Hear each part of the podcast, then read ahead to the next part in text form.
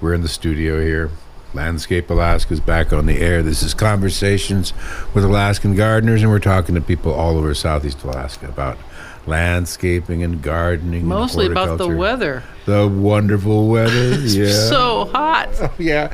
Well, you know what you got to do when it's like this? Yeah, go lay by the pool. Water Get your garden. lake. You got to water your garden. You got to water your garden. We have all our crew has been just doing that this week. Water, water, water, water, water, water, water. Well, we've Of done course, some we've other- done some other stuff. Yes, we have. Pretty big stuff. Pretty big renovations of existing older gardens that we put in 30 years ago. You know, if you, if you don't stay on top of it, they get away from you. Well, anyway, it's been a wonderful time, and the weather's fabulous. But you know, it's time to go to be on. I need to be in the shade drinking my iced tea. Yes, absolutely. so it's a call in show 907 586 1800. We'll talk about whatever you like to talk about, whatever kinds of horticultural and gardening questions you got. And we're going to talk about what we want to talk about.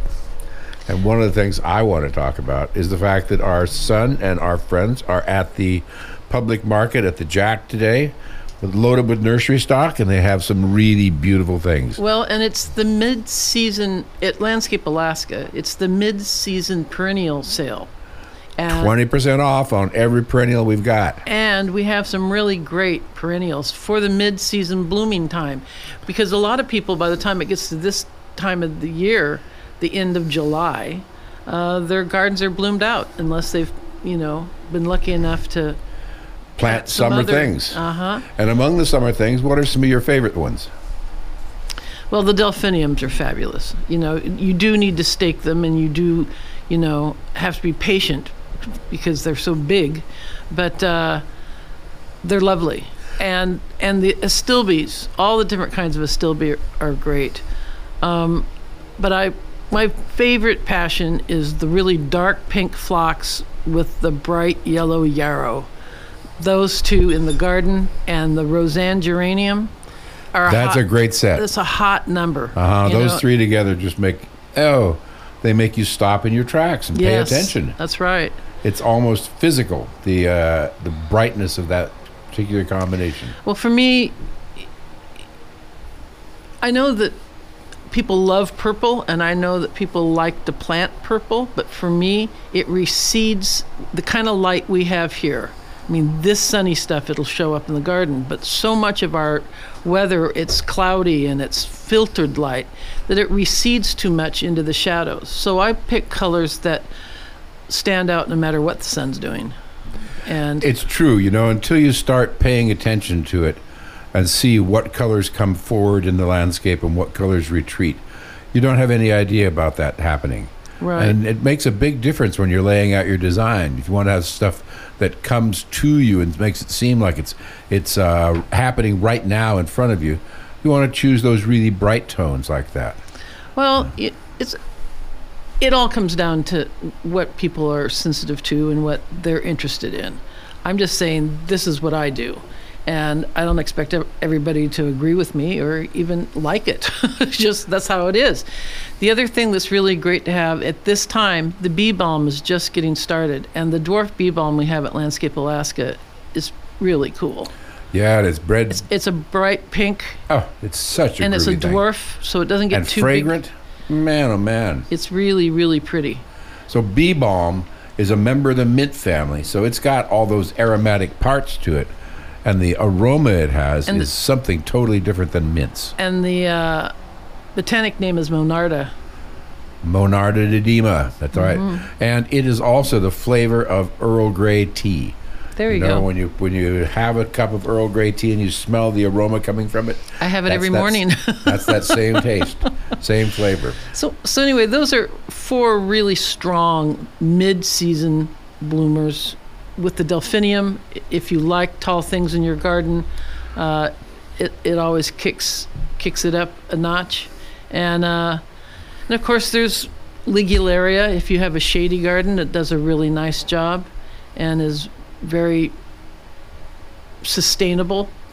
And if you were to uh, to cut back your bleeding hearts that are kind of tired now, what do you do with them? Feed them and water them. Feed them and water them, they'll come on again, and they'll They they'll come back bloom, on again, don't They'll they? bloom all fall. Yep. So if you take the bleeding heart that looks the leaves are getting yellow and it's looks like it's finished flowering, and you cut it back to a couple inches, and give it some food, Water, Water it in. it. Always water before you feed it. boom ba anything. boom ba, she'll come right back and be back in bloom in just a couple weeks. They're incredibly vigorous, and they, look so soft and delicate. They get huge. They I mean, do. you you plant a bleeding heart in the border of your garden and get ready to give it, you know, five feet, because it's the, how big it's going to get. Uh huh. And there's a there's a, the common bleeding heart has a pink and white flower, but there's another one called Ace of Hearts or something like that. That's red, That's real red. and real, there's real and there's a pure white one. yes, and there's a pure white one, and there's a creeping form too. Oh, I didn't know about the creeping form. But then Uh-huh. there's also the the l- lacier leafed, smaller, That one. smaller, I'm talking about. smaller, Yeah. kind of like a alpine flower. Native in the western U.S. in the mountains. Right. Exactly. I've seen it growing at 5,000 feet in the hot sun underneath pine trees. Well, you must have been dropped by a Western Oregon. helicopter. I can't believe you. Well, it was a long time ago. You and your cane made it, was up to five thousand feet. Ago. That's right. you know, when I was a young man in the mountains of Oregon. There we go. That was then. So I was talking to uh, Stacy at Tyler Rental. Today. Boy, have those tools that we used in Tim's yard, the chainsaw, the pruning devices, the little pruners. Yeah, everything was just been so great. there's a line of battery-powered handheld tools that are. Then it's of course rechargeable batteries. There you get a little charger for them, but they are. There's a, a handheld pruner, like a It little has- sickle bar. That has two different cutting devices for it. Right, it's a slick thing. Uh-huh. It'll cut through the spireas. So, so actually, let's go back to that one. So now is the time to be pruning your spireas because all the flower heads are done Right. and faded and brown and very unattractive. So prune so you them take this little electric pruning thing in your hand. It's like like uh, clipping your dog's hair and zip right over the top of it, and it's all smooth and comes off easily, and you can reshape them real quickly. It's a great little device. Water them and feed them, and they'll come on looking really pretty for fall because spireas have a beautiful fall color. They do. And Tyler Rental has these tools in stock. And they have the, the little handy chainsaw too. You know, when we go out on our jobs and we're doing maintenance and, and uh, heavy duty work in people's gardens, uh, we just take the chargers with us and plug them in. And I mean, the batteries are, are charged, but we always carry more than one battery. And we have backups there on the job site so we can just switch them out when we wear them out. And Just like the carpenters do with their drills and little handy saws. exactly. All that battery powered stuff has come to be such a handy and and uh, accepted part of your regimen. Yeah. Well, anything that makes work easier, I'm completely There you go. I'm for that too. so this is the time of year in the nursery business when people like us are putting in our orders for the following season. The growers have taken count of what they have in the field and they've made sure that how many they're going to be able to, to put on the market. So they're accepting orders now. And people who have existing relationships with them are, of course, the first ones that get to put them in, and that would be us. So we're ordering now for next season rhododendrons, conifers, fruit trees, Japanese flowering maples. trees, Japanese maples. And if you want to get some special stuff, or if you know you're going to need a bunch of something, then let us know so we can put the orders in and have them. The, the pressure on the nursery business has gotten so intense that they are not able to supply material in the middle of the summer many times. Yeah, and um, it's nice. It's nice to have your order in because it's hard for us in the springtime to be able to add or add Oh, on to yes. our orders. And- you know? and, you know, like this just year, crazy. This year was really hard to have ground cover. I mean, it was really, really hard for us to get uh, lingonberry native ground cover, and we had to search all over for it. And now we have a large supply, and it's it's wonderful, and I'm glad. But uh, we're normally two days could make it go away. And normally uh, we've always been able to get it just like we we couldn't buy any ajuga, we couldn't buy uh, all kinds of decorative ground covers. Get get, get any Cornus canadensis, you know. Uh, it's nerve wracking. it is, and it's, it has to do with supply and demand, and, and we are coming we are out the of the demanding. Pan- coming out of the us. pandemic, a lot of people are gardening, and and with weather like this, they're also happy. They surely are. So, among the things that we we do bring, we always try some uh, experimental things. Every year, we bring some new things to see how they're going to do. Well, we brought uh, some nice uh, witch hazel this year. Witch hazels we brought, which is something that has the earliest blooms of any shrub we know of. I think it will bloom. And Douglas, they're blooming in March. I was going to say Still early snow on the early ground. April. I know, but we're up a few more feet, Mm-hmm. so we're up on the mountaintop. So it it'll be a little slower where we are. There are some growing on the end of the Fish and Game building Right in Douglas. in Douglas. When you go by there in this early springtime, and there's a shrub with these bright yellow or bright orange blossoms on them, that's called the witch hazel. Stop your car, get out and go smell, smell, them. it. Yeah, they really smell. It's like good. nothing else in the world. It's so refreshing. Yes, it is. It's great. So um, Witch hazel, that's what it's called. And also, we brought this year some uh, hardy hibiscus. I don't know about that. Well, I don't know either. That's why they call it experimental. so hardy hibiscus is like Rose of Sharon, if you know what that is. It's common in the Midwest and in the in the. We got to take it down to our peat pile and put it in there. I like to have them in different parts of the town. I like to have someone buy one in Douglas, somebody buy one in the middle of the valley, somebody downtown, and and see how well they do, and if they're if they're an acceptable thing, you know, and they'll go through a couple winters, then it becomes a common thing. Well, you know, I would think with a hibiscus too, it would be nice for it to be growing under an eave. Just because the weather isn't, well, I don't know, maybe our weather is going to change. It has all over the world. But, you know, July, it starts raining really hard, usually. And uh, things with big flowers need protection, just like peonies. You know, if you can give your peonies a little bit of protection, uh, they last a lot longer. Way longer. That's You right. know. And you know, they're they're something that blooms this time of year, and they're in full bloom right now. And Ri- boy, aren't they something else right now? Beautiful. Beautiful. And here it is, no rain. This is the, the best peony weather we can have. Right, exactly. So uh, I have, I'm going to give a shout out to a, a gentleman that came to the nursery at the very beginning of the spring, sometime in May, and he was distressed that uh, he'd let his wife's favorite plant die, and I told him that I would resuscitate it and bring it back. And I have done that. And I have an ivy plant for you. I'm sorry I've lost your name and phone number. so if you if is. you can rem if you remember this, I've got your plant waiting for you. Come get Yep. it at Landscape Alaska. And I hope you do remember because uh, it's looking real nice right now. Margaret's done a good job on that, and it's uh, it's so easy to lose stuff. Yep. So rapidly, you know. There's so much information flowing in all directions around us that it's uh, you know, gosh, I wrote it down on a piece of paper. So some of the things that we took down to the Jack today, uh, that was really exciting for me, was besides the bee balm, there was some phlox that went and the japonica primrose that blooms white. A white japonica primrose. Uh-huh. Now, isn't that cool? It is cool, and So you know, there's a half those- dozen of them down there in gallon cans that we grew, and also some really nice delphinium in gallon cans. Nice, Really nice. nice things. And this is the right time to plant that kind of stuff. Absolutely.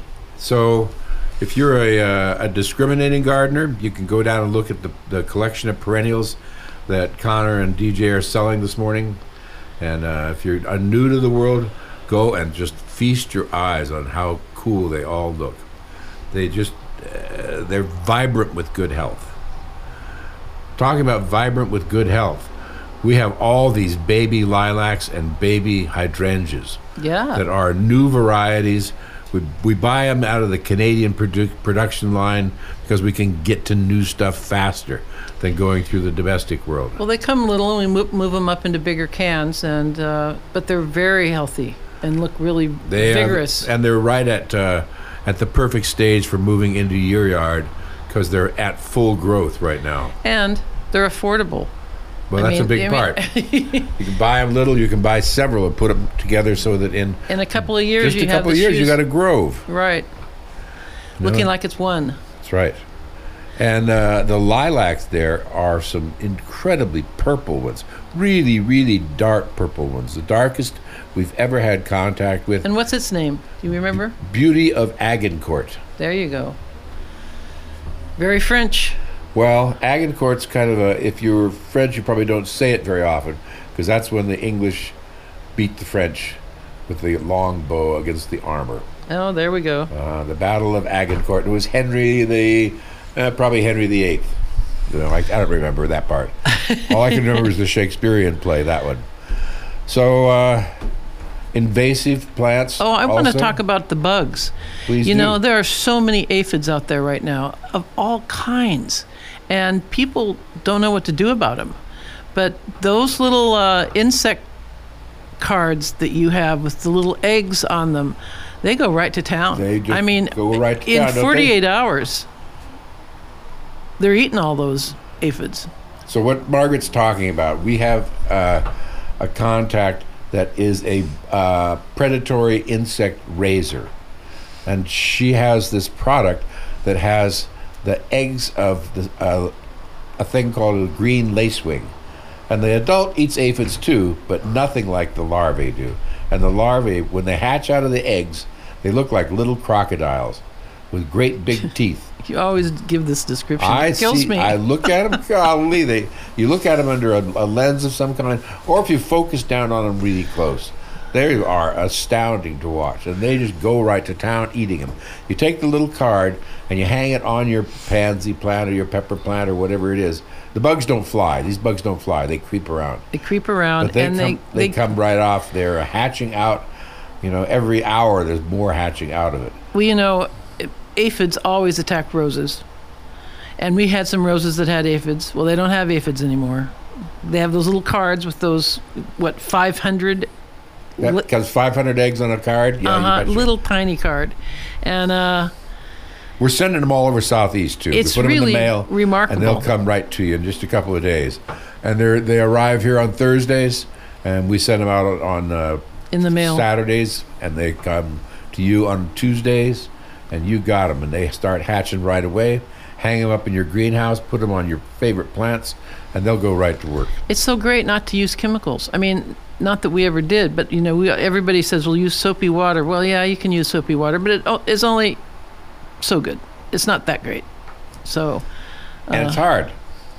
I mean, it takes and- a lot of time to do that. Put the little bugs out. That doesn't take much time. You let them do the work. right. I'm thrilled with it. So uh, among the, the new ones that we have, not only are there the purple lilacs, but there's a new kind of, of hydrangea, and this one's called Skyfall, and the flowers on it look astounding. They're they're white. They don't turn dark red. They stay white, real real crisp looking, and the flowers are huge. That'd the flowers nice. are longer than my hand is, and uh, and it's about as big around as my hand can hold. So they're You know, hydrangeas are blooming right now. absolutely booming. Oh yes, they are. Yeah, they're beautiful. And uh, the ones that you planted around the state capitol building, they're cracking open right as we speak. I looked at it the other day. Only the first ones were open. I bet that that the, they're Well, way heat- open now. this heat makes flowers bloom, and this is the time of year, and they bloom until you know it freezes. They're really Isn't that cool? without turning brown. You know, you think Uh-huh. about all the flowers you plant, and then as soon as it starts raining or blowing or whatever it does, they start turning brown and get defeated. But the hydrangea, and same with the Rozanne geranium, they just take a beating and just sit there smiling through it all. Uh, the same with the climbing hydrangea too. Doesn't doesn't fall apart due to weather. Stays beautiful, and gets big. Really big. really big and really fast. So our friends plant them at the base of their spruce trees and let the vine climb up the spruce tree. It really looks cool like that. So if you planted a climbing hydrangea on the face of a wall, if you were up behind the wall and laid it down, would it go down? Would it only go up? Nope, I think it only goes up. I think that that Some uh, things will go down. right. Some things will go down, but but the hydrangea has that urge to climb, and that urge to climb is so strong, it'll just turn right around. I planted them at uh, on on concrete walls, and they just stick right to it. They send their branches out. They don't send any branches pointing down, but they radiate out upon the And up, yeah. I did the same thing in a, a rock quarry like surface, where it was all broken rock Right. behind a building, and uh, there was not even a place to plant. It was just a, a ditch cut in the rock. and so I took. Uh, Think about the jobs we've had. Holy yeah, moly. That's, that's right. I took uh, landscape fabric and rolled it like a taco around nice, rich potting soil. Something that the the hydrangea And is it like still live in. alive? Oh, God, it's growing like mad. I'll have It's to go look four at it. Four years later, it's just it's uh. This is behind the John Pugh Hall, right? That's right. It's easily ten times larger than it was. I remember when you were talking about it, and I thought, oh, this is never going to work. But It I'm works- so glad it works did. Just great, yeah. And so, so the, I don't know how long it will work. You know, twenty years maybe, maybe thirty years. I don't know whether you'll have to add more soil to it or what, but it looks great, absolutely great now. you could probably just open up the burrito and dump a whole bunch of soil on it, and it would just do fine.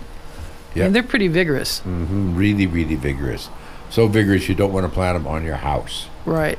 So one thing I really noticed in the last few days was the the plants that, as we're watering, the plants that have watering basins that are easy enough to get water to, and the plants that don't have watering basins make it much more difficult. So if you water a plant and it's just coming straight out of the ground and there's no impediment around it to make the water Slow the sink water down, down. into the ground, it's just going to roll off. Particularly if the water's if the soil's really dry, it's going to bead up and roll away. It's kind of like if you think about flour on a counter and you drop water on it, it beads right up. You know what I mean? That- that- That's kind of how watering is. Because a lot of gardens, too, have bark. And bark, once dry, repels the water. So you have to slowly get everything wet and then be able to water deeply. And slow water rather than fast water. Absolutely. Because if you pour too much on it, it just goes down and out, not down deep enough.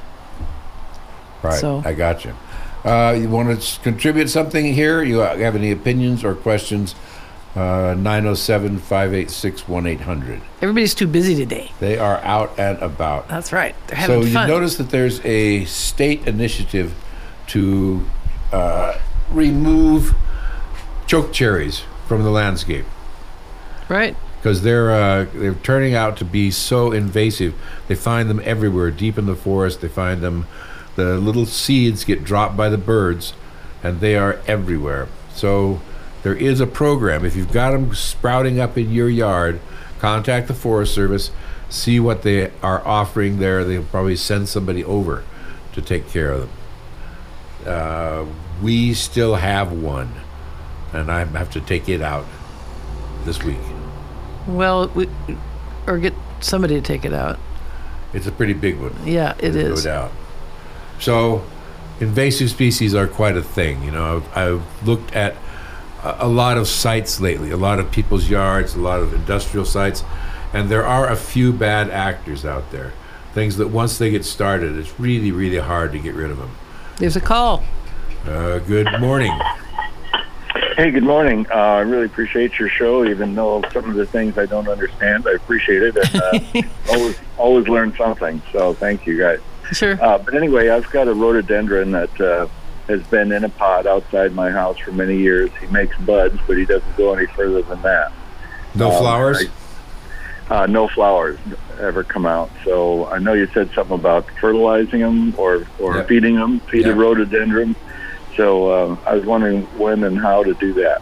The rhododendron growers say if you have you have to fertilize before the Fourth of July, and that's Oh. for that's for flowers in the following year, not for this very se- season. So Oh, really? the way the the plant cycle works is that the buds form. If they're flowering buds, you know, and they make their flower, then uh, right after that, the new growth starts right below the flower. And if it's do- if it doesn't have enough of the the phosphorus and potash in its system, then it'll just make leaves and it won't make flower buds. But it makes the flower buds. It's making them right now for next year. So the if you look at the new growth coming out on the on it, if the end bud is a little tiny bud, then it's just going to be a leaf. And if the end bud is a big fat bud, then it's most likely going to be a flower. But Okay. one of the things I want to say, it, even if it's too late to get it to form flowers for next year, I'd go ahead and feed it. Oh heck yes! And you'll be then in the cycle for the following year to be able to start having flowers. And if you look around at the places that sell fertilizer, you're going to want to get something that's got they sell fertilizer by three numbers like 8, 32, 16 or Yeah. 10, 10, 10. You want something that's got high in the middle. Now that's your clue.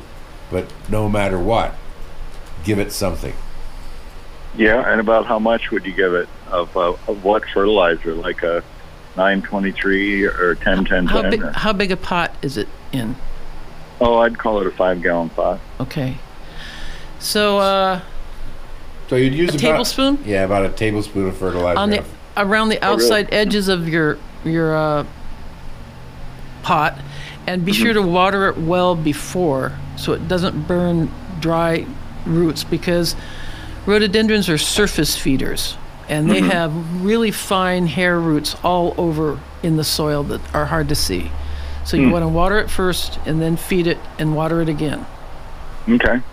Okay. I hope it and works. like a 10 10 10 fertilizer? Or, Yeah, or you know what else you can do if you got it just got one plant in a pot. Go to uh, like the Home Depot and get uh, a liquid fertilizer that's for blooming plants, Okay. and uh, that's real easy to put on. You put a tablespoon in a gallon of water, and pour it right in there. Okay. Takes it right up. All right. Wonderful. Well, Cool. thank you so much. Talk Thanks for your later. call. Bye. And and that's brings up my next point. is We that need to feed our Yakushimanum that's in the box, and we need to take it out of the box. we have a 50 year old rhododendron in a big box, a big wooden box. I bought it to show off how this plant, how big this plant would get after 50 years because it's a dwarf plant. It's not very large, you know. I mean, it's it's, it's not as big- it's- substantial. It's not as big as the cast iron hybrids, as, as they call them, but That's right. Uh, still, It's it's lo- much larger than I can put my arms around. right. And right, okay, I'll do it this week. I'll feed it this week, no question. And start taking the box apart. Well, We'll, we'll bring our soil up. Okay. Okay. So, uh, It's always a constant negotiation. I want you to do this. I want you to do that. we only have one minute left, Dave. Okay. Well, so the vacation's over, huh? Vacation's over. Okay, time to get back to work. That's okay, right. so uh, uh, Landscape Alaska is open today on the Back Loop Road and also down at the Jack. And we have our Midsummer Perennial Sale, 20% off on all the perennial stock. And look at our website at the catalog, online catalog. Our son brought us into the modern world. You can buy stuff online through our catalog. And we have not by not by any means is all the material in the catalog. You know, there's always stuff that doesn't quite make it in, but a pretty good amount is, and it's a it's really a nice tool. We're sending stuff all over the state from this this system, and we're really thrilled with it. So this is Margaret Tharp and David Lendrum from Landscape Alaska, and we're wishing you all happy gardening.